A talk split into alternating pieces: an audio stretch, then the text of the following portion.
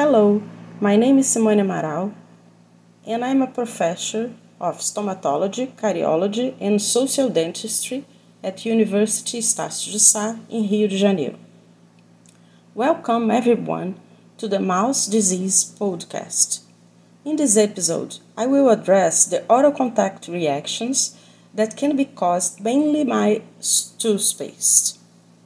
These reactions are very common in our daily practice, but the differential diagnosis can sometimes be challenging. In general, patients complain of burning sensation, changes in taste, erosion similar to canker sores, and during the clinical examination, we can observe white and red spots, and oral peeling may also be present. Recent studies show that the products are at greatest risk are whitening toothpaste and anti-tartar.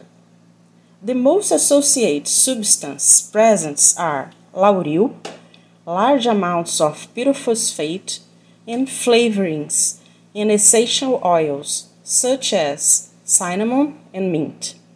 In addition to toothpaste, other products such as lipsticks, lip balm, candies, and throat lozenges can also cause contact reactions.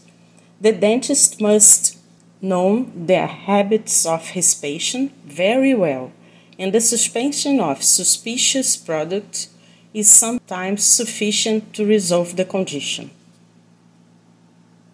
Do you want to know more about oral diseases?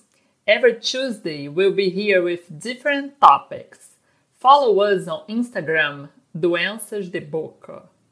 The link is available on the description of this podcast.